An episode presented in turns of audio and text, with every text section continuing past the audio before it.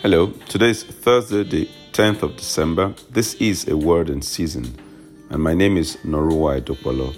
Lessons from the Manger. Luke chapter 2 and verse 7.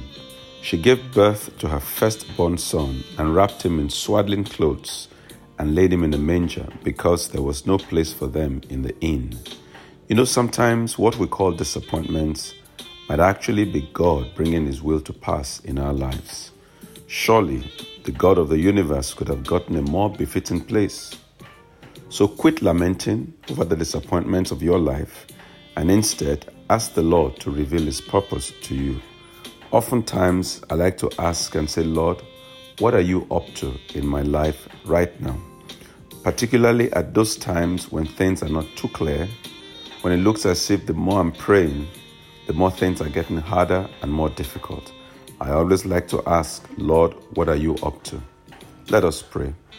Say to Him, Father, I'm sorry for the way I've handled this disappointment. Say to Him, I know my times are in your hands. Perfect your purpose in my life, O God, in Jesus' name. Amen.